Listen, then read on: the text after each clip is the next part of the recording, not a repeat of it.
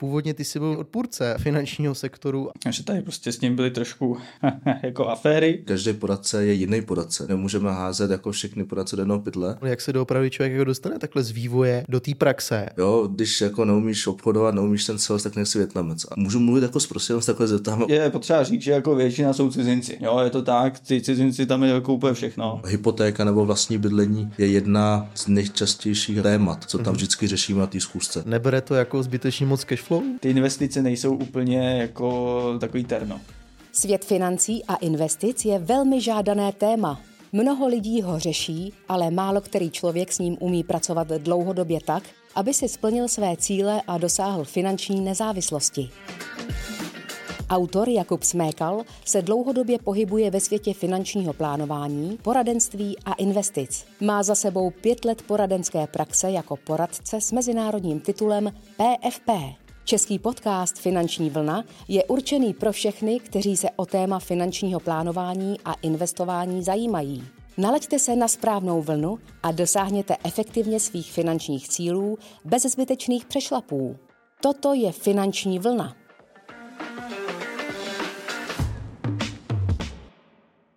Dobrý den, vítejte u podcastu Finanční vlna. Dnešními hosty jsou David Kulnoviánek a Andy Le. Kluci jsou autory finančního podcastu Finbooster. Jako kolegové společně pracují v jejich vlastní poradenské společnosti LK Consulting Group. David se věnuje financím 4 roky a jeho specializací jsou investice a finanční plány. Andy se věnuje financím 4,5 roku, začínal v bance, v IT sektoru a jeho specializace jsou převážně úvěry a také finanční plány. Andy je mimochodem taky jeden z nejproduktivnějších poradců, co se týče produkce úvěrů u Raiffeisen Bank a sta- Raiffeisen stavební spořitelny a ve volném čase si rádi zajdou společně na badminton. Kluci, já vás tady dneska vítám. Zapomněl jsem na něco? Ahoj, Kubo. Ahoj Kubo. Uh, já myslím, že to bylo velmi výstižný. Takhle to asi stačí nějaký, nějaký ten úvod, takže superový. Dobrá. Davide, prozrať nám něco více o tvojí cestě. Já jsem, když jsme se vlastně připravovali společně na tenhle rozhovor, tak uh, ty si řekl poměrně takovou zajímavou věc a to je to, že původně ty jsi byl vlastně úplný odpůrce uh, finančního sektoru a poradenství jako takového. Můžeš mi to vysvětlit, prosím? Tak v první řadě nejdřív, eh, nejdřív všechny zdravím. Je to tak, Kubo. Já když jsem vlastně byl ještě na střední škole, tak jsem se potkal jako s lidma, který, který dělali ve financích. Nebyly to tady jenom finance, potkal jsem i lidi, kteří dělali jako v jiných eh, multilevelových strukturách. A já jsem prostě s tím měl špatnou zkušenost, protože prostě to byli lidi, kteří e, za mnou přišli a řekli mi, že jako pojď ke mně, budeš vydělávat 100 tisíc. Jo, a vlastně já jsem vůbec nevěděl obsah té práce, nevěděl jsem jako o čem to jako přesně, přesně má být. A nějakým způsobem protože jsem těch lidí potkal víc, tak mm-hmm. jsem potom si k tomu vytvořil nějakým způsobem prostě odpor a v rámci, v rámci těch financí, toho finančního oboru, tak pak jakoby vznikl odpor kvůli tomu, že jsem slyšel nějaký, nějaký jakoby prostě historky o tom, jak to fungovalo jako prostě v minulosti, a že tady prostě s ním byly trošku nějaký jako aféry No, takže, takže tam jako jsem si k tomu vytvořil opravdu velký odpor, spíš jako to bylo jako, říkal jsem si, že tenhle ten obor jako fakt nemůže dávat smysl. No a to mi vytrvalo jako střední školu, pak když jsem se dostal na výšku, tak eh, jsem pořád ty lidi potkával, protože bylo prostě v okolí hodně. Hodně. A potom vlastně došlo k tomu, že právě kolega Andy, že jo, mě mm, přivedl k Čungovi, našemu dnešnímu šéfovi, který prostě na prvním, na prvním školení, kdy jsem tam přišel, tak prostě jsem viděl, že ta práce smysl dává. Bylo to jedna jedno, během prostě dvou hodin jsem tam seděl. Tak jsem si říkal, tak tohle to, to je v pohodě. Tohle to chápu, to mi dává smysl. Takže vlastně tam se to, tam se to vlastně úplně obrátilo, úplně vzhůru nohama. No a já jsem, já jsem do financí nastoupil. A od té doby jsem tady. Takže vlastně můžeme říct, že za to může tady Andy. Jo, je to tak, prostě Andy. za to můžu já, ale to přesně, Kubo, ještě bych možná podotknul, tak uh, ono to jako sice každý poradce je jiný poradce. Uh-huh. Jo, mhm. samozřejmě nemůžeme házet jako všechny poradce do jednoho pytle, což jako vlastně většina lidí v dnešní době háže, takže uh-huh. vlastně i nás a můžu mluvit jako zprostě, se takhle zeptáme odbo, odbočit trošku, nebo... Zlehka. Zlehka, tak eh, když, když třeba jako slyšíš, nebo asi s tím taky máš zkušenost, že třeba slyšíš slovo špíny, nebo prostě, že jsme ojebávači a tak podobně, ale vůbec jako to není pravda, protože vlastně, jak říkám, to je ten pohled uh, že té společnosti, že třeba nějaký poradce udělal špatný jméno, tak už ho hážou ty ostatní do toho jedno pytle, tak jak říkám, každý poradce je jiný poradce, takže určitě, když budete do budoucna vybírat, tak vybírejte pečlivě v tomhle ohledu smyslu. Mm-hmm. Andy, já ti děkuju. Já rovnou, když tak zůstanu u tebe. Já se zeptám rovnou na tvoji cestu, protože u tebe je právě zajímavé, že ty jsi začínal v bance, ty jsi teda vůbec nezačínal jako, řekněme, jako poradce, nebo jako, dejme tomu, bankéř. Ty jsi vlastně začínal na nějakém oddělení vývoje, jestli jsem jako pochopil aplikací. A tak jako mě by zajímalo, jak se doopravdy člověk jako dostane takhle z vývoje do té praxe. A jak já už jsem vlastně na začátku zmiňoval, tak uh, ty vlastně si velice jako aktivní uh, vlastně jako hypoteční a úvěrový poradce. To znamená vlastně z tvojí strany je tam uh, ročně zpracováváno x milionů hypoték, x milionů úvěrů a jako, jak se to stalo? Jo, taková jako rapidní změna, řekněme za dva, za tři roky. Hele, Kubo, asi, asi jednoduše bych to řekl, protože jsem Větnamec a Větnamci mají prostě blízko k obchodu. Aha. Jo, když jako neumíš obchodovat, neumíš ten sales, tak nejsi Větnamec. A já v podstatě jsem byl malý, tak když mi bylo sedm let, tak jsem byl vlastně na tržnici, prodával jsem takový ty hračky, takový ty blbosti a už jsem jako měl blízko k tomu salesu, ale nikdy jsem jako nenašel někoho, kdo by mě k tomu jako přitáhl. A vlastně hm, potom jsem dostal jako příležitost jít do banky, tak jsem si řekl, že by to mohlo být jako super, super věc do CV, do životopisu. Mm-hmm. Tak jsem tam nastoupil a vůbec nic se nevěděl o IT vlastně.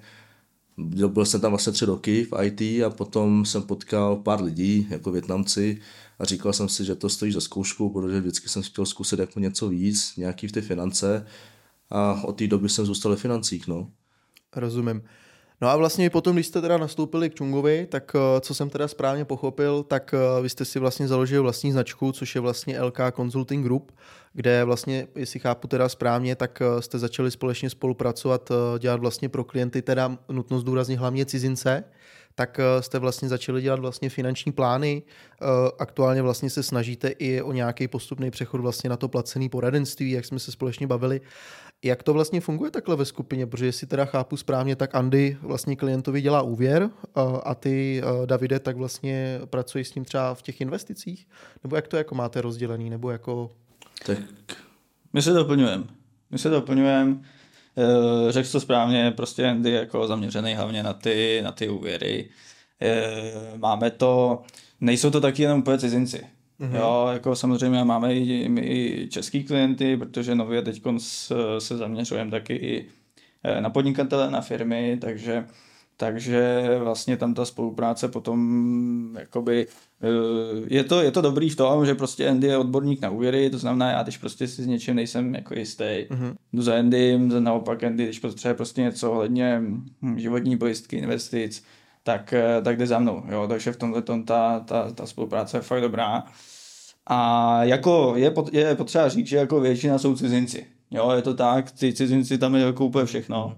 Od Filipínců přes, já nevím, nějaký Němec, možná, nevím. No já bych spíš jako podotknul, že v podstatě, když člověk umí jako víc jazyků, to v podstatě si jakoby, nebo si taková kopie sama sebe, jo, takže každý tady umí jako anglicky, česky, já umím, že větnamsky navíc, německy, jako mám, neumím jako perfektně, ale rozumím se, tak v podstatě když, když jakoby jsem takhle nad tím přemýšlel už před těma třema rokama, tak jsem si říkal, hele, umím jako tolik jazyků, zkusím jako Větnamce, začal jsem s větnamskou klientelou, přešel jsem na ruskou klientelu, rusky jsem neuměl, ale v podstatě ruština, čeština je jako hodně podobná, takže když si to jako ošaháš, Jasně. jako nějaký základy, tak se to naučíš ty základy a v podstatě takhle jsem jako začal, nebo začali jsme jako s těma cizincema. No. Mm-hmm. A to je moje navazující otázka, to mě vlastně jako zajímá protože vlastně můj podcast je teda hlavně o tom finančním plánování plus investicích. My se teda budeme bavit uh, i jako dneska o úvěrech v kontextu toho finančního plánu, ale mě by jako ještě zajímalo, jaký je vlastně rozdíl té mentality protože vy máte tu zkušenost právě s těma cizincema, jak ty si to teď zmiňoval. Eh, pracujete s Větnamcema, pracujete s Filipíncema, pracujete vlastně s Rusama, tak jak oni vlastně eh, ty cizinci vnímají ten eh, vlastně kontext toho finančního plánu a obecně těch financí oproti třeba těm Čechům, když máte to porovnání. Je tam nějaký rozdíl? třeba ve vnímání? Já možná tu českou část nechám jako na Daveovi, ale třeba u těch cizinců, Aha. nebo co mám zkušenosti jako i s Čechama, s cizincema, tak ti cizinci jsou jako mnohem otevřenější. Jo? Ono jako třeba uh, Aziati, jako by to je moje největší část klientů, tak uh, když půjdeš třeba do Větnamu nebo kamkoliv do Ázie a uděláš jim nějakou službu, uh-huh. tak oni ti jsou hrozně vděční. Cokoliv, když jim pomůžeš, tak ti vrátí třikrát víc a to je v podstatě to, co jakoby tady aplikuju v Česku, že v podstatě pomůžeš tomu cizincovi a on je ti hrozně otevřený. On ti dá třeba 10, 20 doporučení, pomůže ti jakoby růst v tom biznesu, Aha. takže vlastně to je asi, asi ten hlavní rozdíl, no, že v podstatě i malá pomoc tak se rovná vlastně, uh, že ti to vrátí třeba desetkrát víc. Já bych tomu řekl, Ono totiž, jako co se finanční, finančního plánování týče, mm-hmm. tak uh, ti cizinci sice na jednu stranu jsou takhle jakoby vděční, když jim jako s, s něčím pomůžeš, Jasně. ale co se finančního plánování jako takového týče, tak to je dost složitý. Jo, jako u těch cizinců z naší praxe víme, že oni to úplně jako nejsou schopní Eh, pochopit. Samozřejmě ne, může to být taky trošku jako problém u nás, na naší straně, že jim to, to se chci zeptat, nehraje tam jako roli i ta jaz, trošku jako jazyková bariéra, protože přece jenom jako Určitě. jako jazyk umíš, ale přece jenom není to úplně optimální? Určitě, jako nějakou roli to hraje, ale myslím si, že prostě nějakým způsobem jako s tímhle s tím trošku s tím pochopením toho, proč to vlastně, jako co to ten plán je, tak eh, jako problém mají.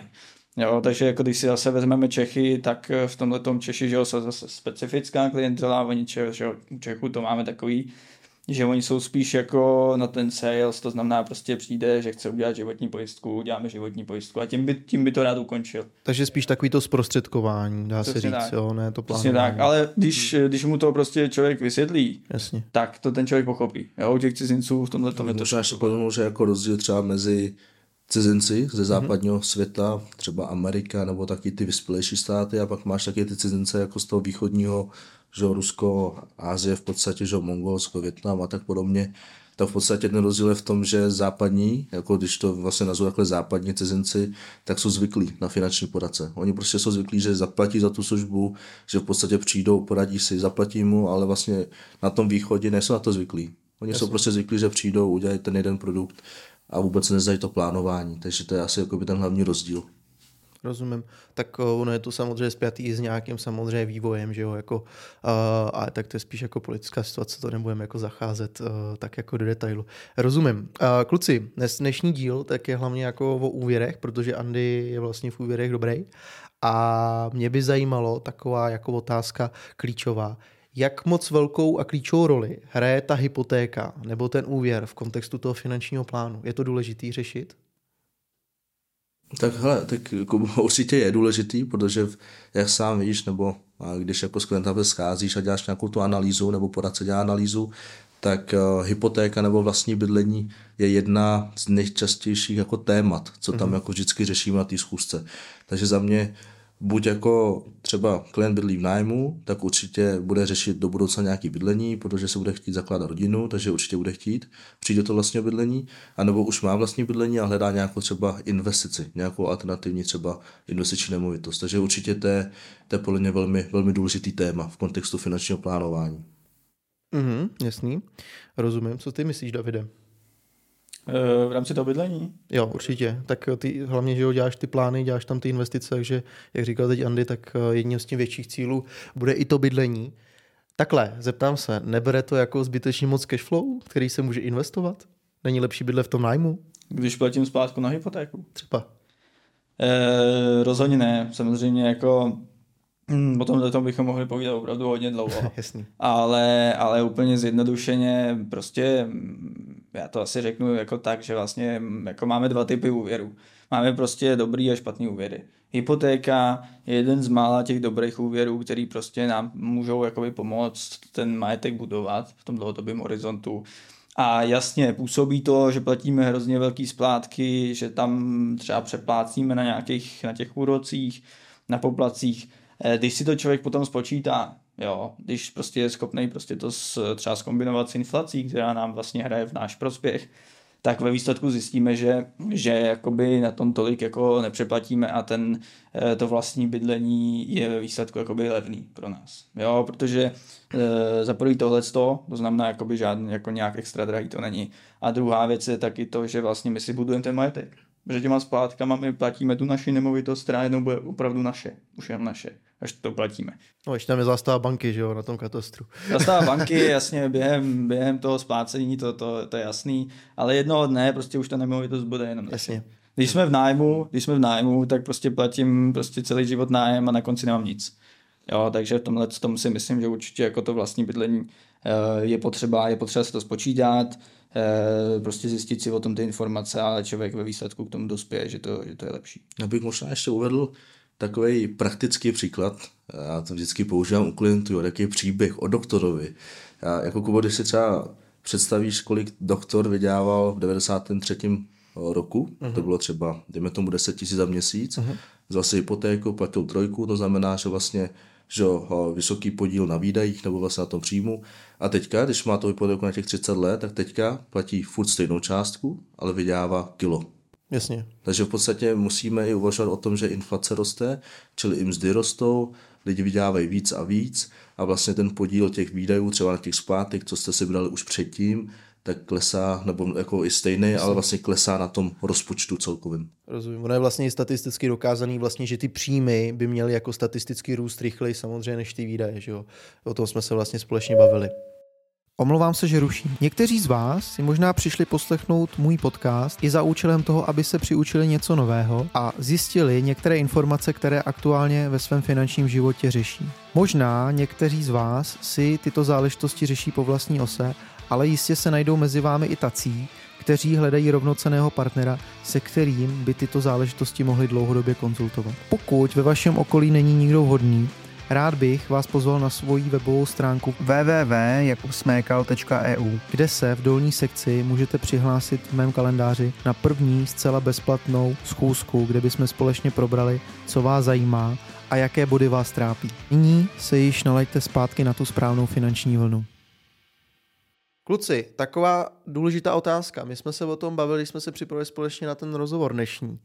Je důležitější úroková sazba na hypotéce dnes, anebo ta úroková sazba, kterou si držím dlouhodobě? Co myslíte? Protože vlastně takový základní problém, který si myslíme, že dneska lidi budou řešit, tak je vlastně ten, že když v roce 2019-2020 byly ty nízké sazby, tak eh, místo toho, aby si zafixovali na 15 let za tu nízkou sazbu, tak si vzali 1,89, 1,99 na 5 let. No a ty vlastně tyto klienti to budou teď budou muset refinancovat, ale vlastně za mnohem vyšší úrok. Co si o to myslíte? No to je úplně jednoduchá odpověď.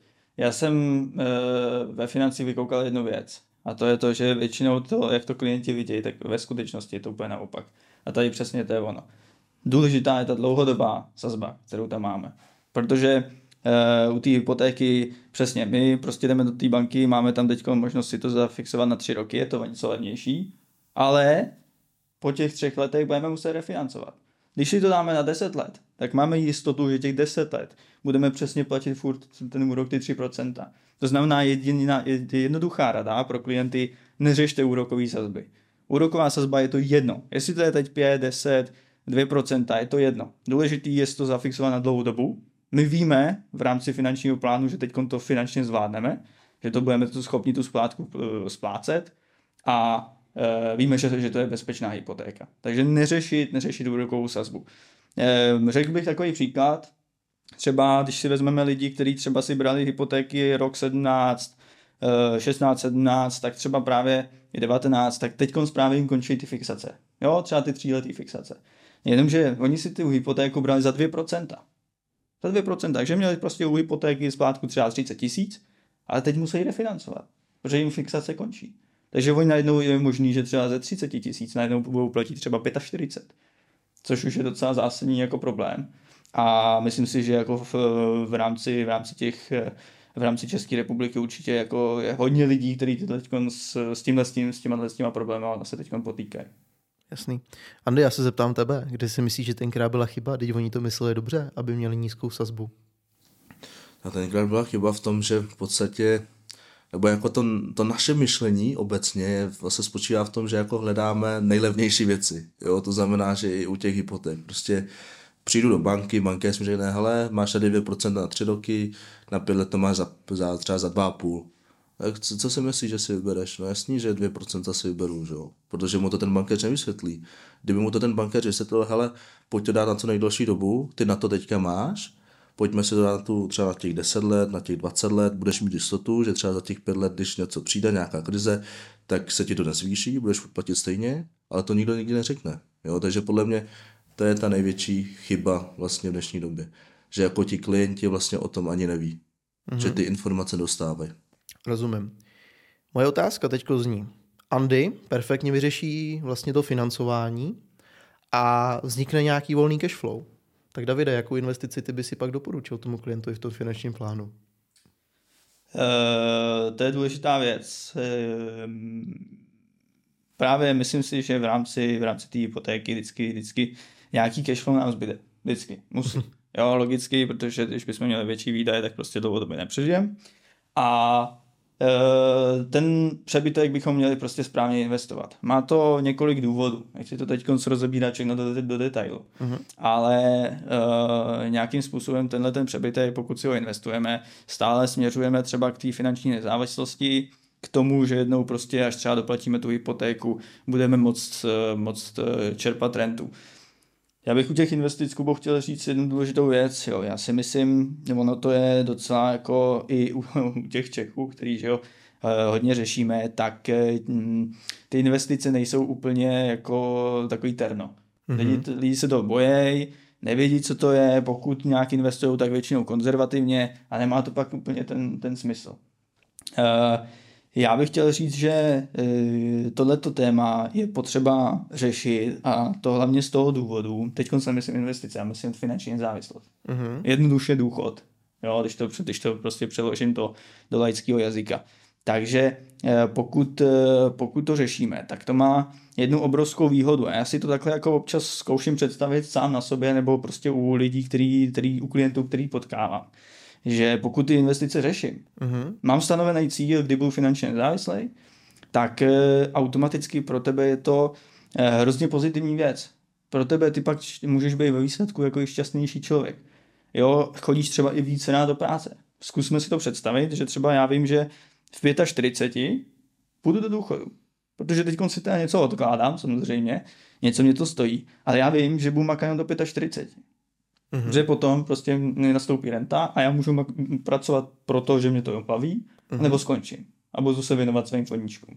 A s touhletou myšlenkou, když si vezmu třeba autobusáka, který jezdí prostě v Praze 177, tak pokud ten cíl nemá, tak je to hrozný, protože ty makáš, furt jezdíš a teď máš furt tu myšlenku, sleduješ zprávy, jo, jestli nám neposunou ten důchod na 68 let, jo, a teď furt se bojíš, budu mít 10 nebo 15 tisíc. A teď si představ, že ty víš, že jdeš do 45 do důchodu a budeš čerpat rentu třeba 30. Mm-hmm. A to mhm. se klidně dá, to se dá, jenom je potřeba začít včas. No a v tomto momentě, kdy tenhle ten cíl znám a jak k němu směřuju, tak se mi tím autobusem jezdí mnohem líp, jsem šťastnější, jdu do té práce rád. A nev, nevozím ty lidi potom jako pytel brambor třeba, že jo. Rozumím. Jo, takže za mě, za mě, eh, když se ještě teda vrátím k té hypotéce, e, taky klienti, kteří si třeba hypotéku vezmou, řeknou, už nemáme žádný peníze na to, abychom investovali, vždycky tam je. Vždycky tam je a dá se z toho něco, něco odkládat a můžeme směřovat k finanční nezávislosti. Rozumím. Kluci, já se zeptám, není právě takový ten základní problém dneska jako u těch klientů to, že právě když ty produkty řeší intuitivně a nemají je právě nastavený právě v kontextu toho finančního plánu na ty cíle, tak pak právě nemají jako motivaci takhle jako pravidelně po té cestě jako jít? Není to právě jako ono? Jo, že my Češi jsme zvyklí právě, jak si říkal, takhle jako ty věci řešit intuitivně, takže pak nevíme ten pravý smysl? Je to tak. Je to tak, bohužel, jako lidi, lidi to řeší ad hoc. Je to všechno, víme to, i, víme to i z té praxe od klientů, že prostě já nevím, řeším teď z eh, životní pojistku, tak jdu tady do své pojišťovny, která je, mi stojí před banákem, je tam generali, tak jdu do generali se zeptat, něco mi tam naházej. A teď já už nevím, jako co, jestli to je správně na základě, jestli platím jako rozumnou částku. Nevím nic. Jo, pojištění auta, taky zase skočím tam. A takhle to funguje bohužel jako u většiny těch produktů a je to samozřejmě potom takový jako zmatek. Jo? Nemůže to fungovat. Nemůže to fungovat a samozřejmě jsou tam i ty rizika potom, vy třeba teď ty hypotéky z roku 16-17, kdy prostě... 1920. 1920, kdy se, kdy se prostě můžeme dostat jako i do finančních problémů. Ale já tohle rád přirovnávám k jedné věci, že třeba jak řešíme ty podnikatele, tak eh, když máte firmu, tak tam to všechno musí spolu hrát. Musí to prostě, musí tam být perfektní spolupráce. Finanční, marketingový oddělení, musí to společně prostě pracovat. Ono by to jinak zkrachovalo, že Přesně tak, přesně tak. Zkrachovalo by to. Jenomže tenhle ten princip bychom přesně měli využívat v těch osobních financích. On totiž, pokud máme osobní finance nebo rodinný, tak tam ty chyby, nebo prostě nějakým způsobem, že neplánujeme, nebo prostě děláme to, řešíme to ad hoc, tak ty chyby nejsou tak vidět. A nebo jsou vidět až za strašně dlouhou dobu. A pak už je pozdě. A už je pozdě. Jo, takže v tomhle jsou ty finance, ty, ty osobní zrádný, že prostě není to hned vidět e, u té firmy, jo. A myslím si, že i naší rolí já nebo nás jako poradců je prostě uh, jít za těma klientama, ukázat jim to, že je potřeba, potřeba to řešit jako komplex. Rozumím. Kluci, taková klíčová otázka na závěr. Je důležitější perfektní znalost produktu, anebo lepší plán a třeba nemít takovou znalost u těch produktů jako takových? Za mě určitě mít ten plán, vědět jasně, jako kam chceš vlastně směřovat, že jo, co vůbec jako chceš mít, takže například třeba bydlení, že chceš koupit třeba investiční nemovitost, takže jestli vybrat banku, třeba českou spořitelnou Rajvku, ČSOB, to je úplně jedno. To je druhořadý. Přesně tak, to je druhořadí. To by spíš jakoby, hlavně důležitější je mít tu myšlenku, vědět, jak tomu noša, vlastně dojít, že třeba například mít příjem 60 tisíc, tolik to bude stát, tolik, kolik, kolik, no, víš co, jako pojištění a, a tak podobně, takže vědět přesně co a jak a kdy to chceš mít vlastně. Takže já říkám, ten plán je mnohem důležitější, než pak eh, ten výběr těch produktů. Rozumím. Přesně tak, souhlasím s tím. Souhlasím s tím, prostě primární, jako mít ten plán. To je jedno, ono ve výsledku, mm, i když ten plán třeba e, není úplně dokonalý, jo, nebo to můžeme mít třeba v rámci, v rámci těch investic, pokud třeba já nevím, bychom investovali nějak úplně ne jako ideálně podle nějakých prostě jako optimálních strategií, tak ve výsledku je to furt lepší, než neinvestovat vůbec nebo nebýt vůbec. Ale s plánem, ale s plánem. Přesně tak, přesně tak, takže můžeme znát jako produkt do detailů, ale jako když jako je ten produkt ničemu, nevím, jak to vypadá v tom komplexu Jasně. z toho, toho plánu, tak eh, to nedává smysl. Super, děkuji. Hosty dnešního dílu byl Andy Le a David Kunovianek. Já vám děkuji, že nás sledujete a budeme se dělšit u dalších epizod. Mějte se, díky. Zdravíme. Zaujala vás dnešní epizoda? Nezapomeňte dát odběr a sledovat nás na sociálních sítích. Podcast Finanční vlna je dostupný na všech podcastových platformách, tak se příště znovu nalaďte.